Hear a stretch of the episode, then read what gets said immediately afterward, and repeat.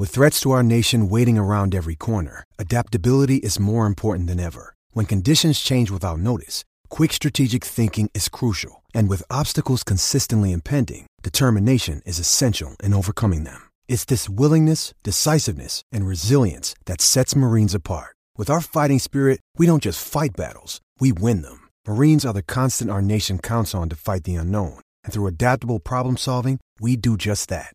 Learn more at marines.com. The Pittsburgh Steelers got a pretty huge boost last night, announcing T.J. Watt will play Saturday against the Indianapolis Colts. But that's not their only injury to worry about. Let's dive into what we know so far and who we expect to be on the field in Week 15 against the Colts.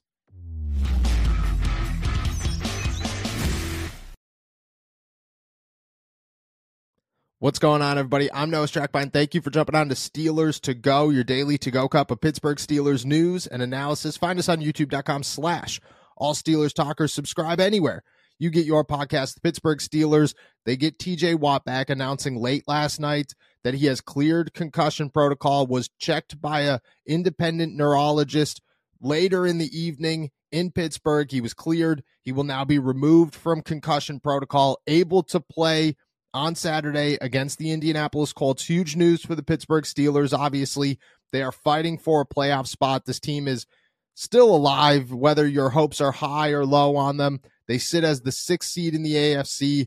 If the season ended today, they are in the postseason. A win over the Indianapolis Colts does a ton to keep them in the race and keep them in a positive place heading into these final three games, especially with two of those games being against AFC North opponents. I know the Steelers might be on a downward spiral right now.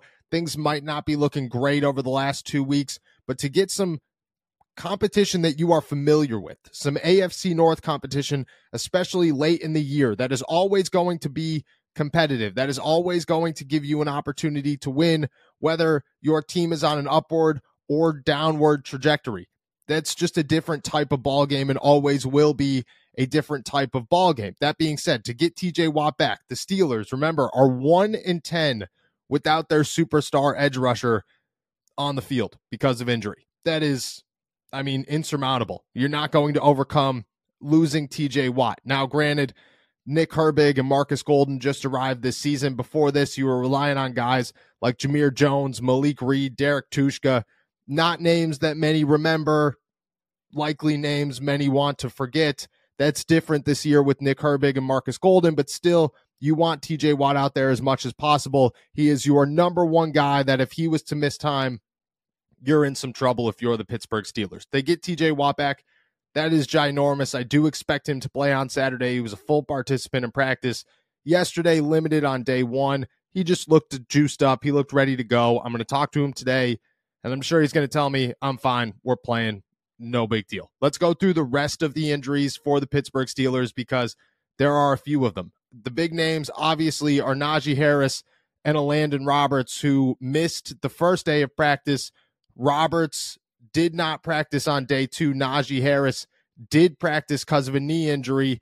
Roberts says he's good to go. So does Najee. They both talked to the media yesterday. They both said, look, we'll be fine for game time. This is just late in the season. We're dealing with some stuff. We have to be cautious. There's no need to put more damage on a body during the practice week if we don't have to in order for us to play on Sunday. The Steelers need Roberts out there. Obviously, Jaylen Warren could fill in at running back if need be, but they are as thin as possible at inside linebacker. To not have Elandon Roberts out there is a huge loss for them. I don't expect him to practice, or maybe just practice in a very limited role one day before the game. But for the most part, it's going to be from here until he's fully healthy. Just get him to the games on Sunday. Don't worry about practice. Don't worry about missing too much time. He's a veteran at this point. He understands the defense. He is their play caller. He's extremely intelligent on a football field. This is a guy that you don't need to send out there Wednesday, Thursday, Friday to play on Sunday. So they're going to continue to monitor him, keep him as healthy as possible, go through treatment Monday through Saturday in order to play in game days. This week, it'll be a Saturday game. I do expect him to play.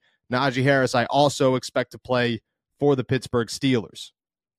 Another veteran who's been hurt is Isaac Seumalo, who's still dealing with the shoulder injury. Missed practice last week, continues to miss practice this week, has not practiced during the first 2 days. I don't think that affects his availability come game day. I think at this point he's a veteran as well. He gets a veteran's day off typically throughout the week, so he only practices twice. If he could get a limited participation today, I think that he's clear and 100% ready to go. I still think that the Pittsburgh Steelers are going to roll him out there on Saturday. I just look at this as a guy that is a veteran that the Steelers need out there that they'd rather keep healthy. A 30-year-old or a 29-year-old offensive lineman is not somebody that you need to practice 5 days a week. He's not Mason Cole. He's not Broderick Jones. He's not Dan Moore Jr. He's Isaac Seumalo. He's won Super Bowls. He's been in this league a long time. He knows how to play. He knows how to practice. He knows how to prepare himself without being on a football field. I think that this is, again, precautionary. This is an effort by the Pittsburgh Steelers for Isaac Seumalo to stay as healthy as possible during this final stretch. Because at this point in the year, you got to look at it. And Cam Hayward says it all the time. And he's another guy that continues to deal with a groin injury, but he'll be okay. At this point in the year, you're hurting. Your body is taking a beating. It feels like you've been injured every single day. It doesn't feel good, but it doesn't mean that you got to practice every day. It's about maintaining your health for the long run, and that's what the Pittsburgh Steelers are going to try to do. I doubt that Isaac Seumalo is listed as questionable or whatever. If I had to guess, he practices today as like some sort of walkthrough. It's very mild, and then he doesn't have an injury tag, and he's ready to go. That's just a guess, but if you had to go off of where he's been, what he's been doing, how the Pittsburgh Steelers treat veterans in this scenario, unless Isaac Seumalo is really, really hurt and unable to play, this is just to keep him as healthy as possible come game day.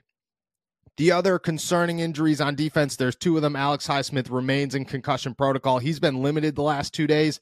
I could tell you he's working hard. He is trying as hard as possible to get back out on the field by Saturday. I think it all depends on his symptoms. If he continues to have symptoms come tomorrow, he's not going to play on Saturday. If he's good to go today, if he's a full participant in practice today, I think that is a great sign that he will be able to play on Saturday. But concussions are tough. They're not up to the player. They're up to the brain.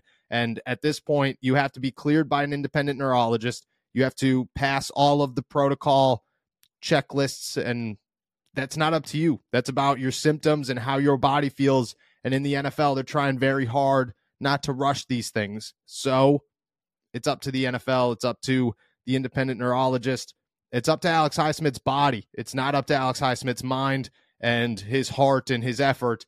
If it was up to him, he'd be out there. Unfortunately, this is an injury that you can't just push through. You got to wait it out. We'll see what happens today. He was limited the last 2 days. I don't know what to expect there. The other one is Keanu Benton, who's dealing with an oblique injury. He's been limited throughout the week. I think that is a concerning sign. If this is weeks past and he's dealing with an oblique injury, which he has, he's missed some practice time, but it's been a short week. So you look at it and you just say, nah, they probably could have got him a full day at least once. You could roll him into the game. At this point, to stay limited throughout the week, you're going to need a full participation of practice today in order to at least avoid an injury tag. If he's limited again, I would say that the Steelers list him as questionable, which is a little concerning about his playing time on Saturday. He's going to try to be out there. Just judging off of body language and how I've seen him just operate throughout the facility over the last couple of days, he doesn't look like a guy who is very concerned about missing a game. He looks like a guy who feels like he's going to be out there, and just the way he's interacting, the way he's practicing, the way the whole nine, just kind of feels like he's confident in himself that he'll be able to play on Saturday. Again, that's a wait and see thing. Then there's the big surprise. Deontay Johnson pops up with a knee injury. Don't know why, don't know where it came from. Missed practice, was nowhere to be seen. Nobody could find him during the practice day. From what I've been told, I was not there. I mean, that's concerning. You look at Deontay Johnson, you look at this offense, they need as many weapons as possible to deal with another injury at this point in the year. Very, very alarming. That being said, the wide receivers have done this before. George Pickens has had an injury pop up during the week that you've had to monitor. Deontay Johnson has had an injury throughout the week that you've had to monitor. Najee Harris, Jaylen Warren. Everybody's had an injury that's popped up out of nowhere that you've had to suddenly concern yourself with, and then they're good to go by game day. I would kind of imagine Deontay Johnson is in that same boat. The fact that he popped up on the injury report during the week is always concerning. That means that chances are, if it was there, it got worse during practice, or if it wasn't there, it happened during practice, neither of which is a good sign for the Pittsburgh Steelers. You'd rather it happen earlier in the week and say, hey, look, this is just residual from the game on Sunday. Instead, this is something that occurred during the week. We'll see what happens. For right now, I'm not going to put too much weight on it. I'm going to look at it and say Deontay is probably a guy that is just resting. It happens. Hopefully he's okay. The Pittsburgh Steelers desperately need as many weapons on offense as they could possibly have over these next couple of weeks. That is certainly a name to monitor. I think the biggest name to monitor over the next 2 days is Deontay Johnson and obviously Alex Highsmith as we approach game day, but I expect a good positive injury report to come from the Pittsburgh Steelers later this afternoon. I just look at it as a bunch of guys who are dealing with late season injuries who are as beat up as possible, but that's what happens in the NFL at this time of the year. It's December football. You push through it. Elandon Roberts said it best. It's December. We move fast. So do the injuries.